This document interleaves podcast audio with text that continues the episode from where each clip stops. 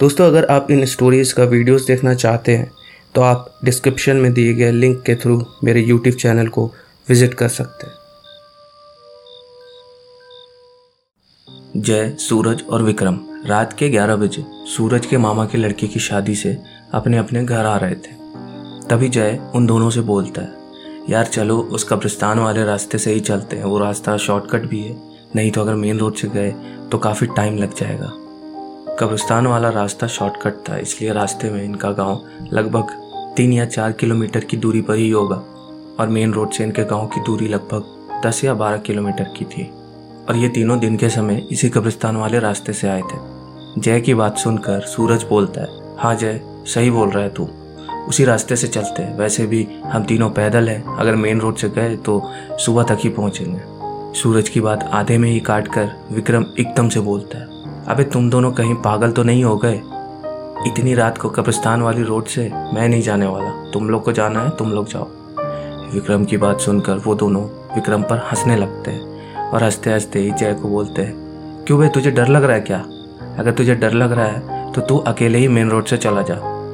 विक्रम समझ गया था कि ये दोनों मेरा मज़ाक बना रहे हैं। और अगर मैंने एक बार फिर यहाँ से जाने को मना किया तो ये दोनों पूरे गाँव में सबको बता देंगे। और फिर पूरा गाँव विक्रम का मज़ाक बनाएगा। इसलिए विक्रम इस बार हीरो बनते हुए बोलता है। तो चलो, अब इसी कब्रिस्तान वाले रास्ते से ही चलेंगे। मैं तो बस यूँ ही पहले बोल रहा था, कहीं तुम दोनों डर ना जाओ। विक्रम के मान जाने से तीनों उसी कब्रिस्तान वाले रास्ते से जाने लगते हैं। ये तीनों अभी कुछ ही आगे गए होंगे, तभी जय बोलता है, यार, थोड़ा रुको, मेरा प्रेशर बन रहा है। मैं एक मिनट में आया। सूरज जय की बात सुनकर बोलता है प्रेशर मतलब? जय सूरज की बात का जवाब देते हुए बोलता है प्रेशर मतलब यार मुझे दो नंबर जाना है। सूरज जय को समझाते हुए बोलता है, भाई, यहाँ मत कर, यहाँ सही नहीं है, अभी थोड़ा आगे चलते हैं, तब कर लियो। सूरज की बात खत्म होते ही विक्रम बोलता है अच्छा बेटा, इसलिए आना था तुझे कब्रिस्तान वाले रास्ते से। शादी में तो बहुत हफ्शियों की तरह लगातार खाए जा रहा था, और अब प्रेशर बन रहा भाई का। विक्रम की बात सुनकर जय चिढ़ाते हुए बोलता है अपनी बकवास बंद कर और जल्दी जल्दी चल। मुझे अब रहा नहीं जा रहा। इतना बोलकर तीनों थोड़ा आगे ही गए होंगे। तभी जय सूरज के हाथों से पानी की बॉटल छीन कर बोलता है, यार, मुझसे अब रहा नहीं जा रहा। तुम दोनों पाँच मिनट रुको, मैं अभी आया। इतना बोलकर जय दो नंबर करने के लिए कब्रिस्तान के दूसरे गेट के सामने जो सीढ़ियाँ बनी हुई थी, उनमें जाकर दो नंबर करने लगा। और सूरज और विक्रम उधर ही थोड़ी दूर जाकर टहलने लगते हैं। जय को गए हुए पहले दस मिनट, फिर पंद्रह मिनट और बीस मिनट हो जाते हैं। पर जय वापस नहीं आता। इतनी देर जय को ना आते देख सूरज विक्रम से बोलता है, अरे यार, ये जय कहाँ रह गया? चल देख कर आते इतना बोलकर सूरज और विक्रम जय को देखने चले जाते हैं। ये दोनों जैसे ही कब्रिस्तान के दूसरे गेट के सामने जाते हैं, जहाँ जय बैठा था। तो वहाँ देखते हैं, जय जो बॉटल सूरज से छीन कर लाया था, वो बोतल तो वहीं पर पड़ी थी, पर जय वहाँ नहीं था। जय को वहाँ नहीं देखकर सूरज और विक्रम उसे आवाज़ लगाने लगते हैं। पर जय का कोई जवाब नहीं आता। तभी सूरज विक्रम से बोलता, यार, हम तो उस तरफ़ थे, पर वहाँ तो जय आया ही नहीं।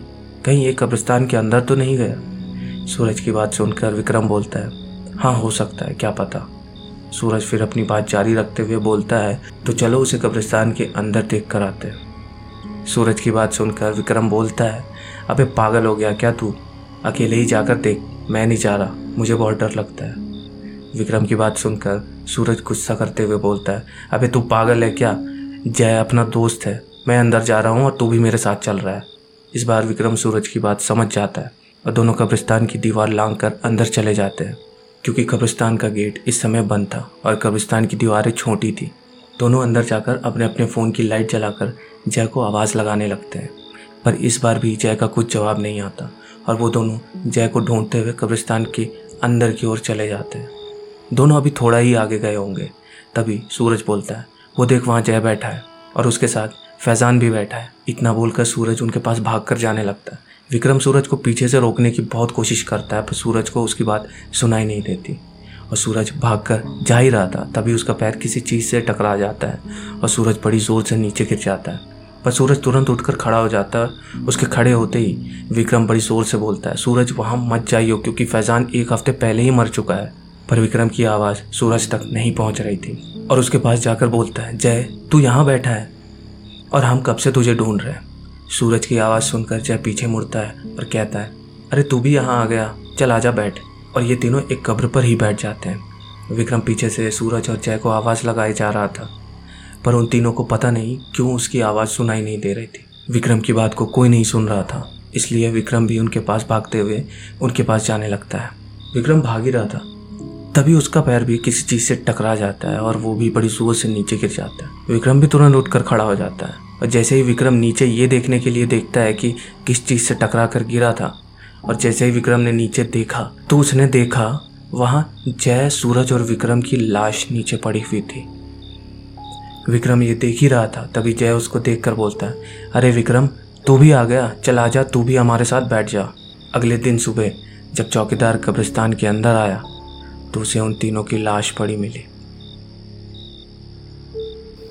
दोस्तों, अगर आप इन स्टोरीज़ का वीडियोस देखना चाहते हैं तो आप डिस्क्रिप्शन में दिए गए लिंक के थ्रू मेरे यूट्यूब चैनल को विज़िट कर सकते हैं।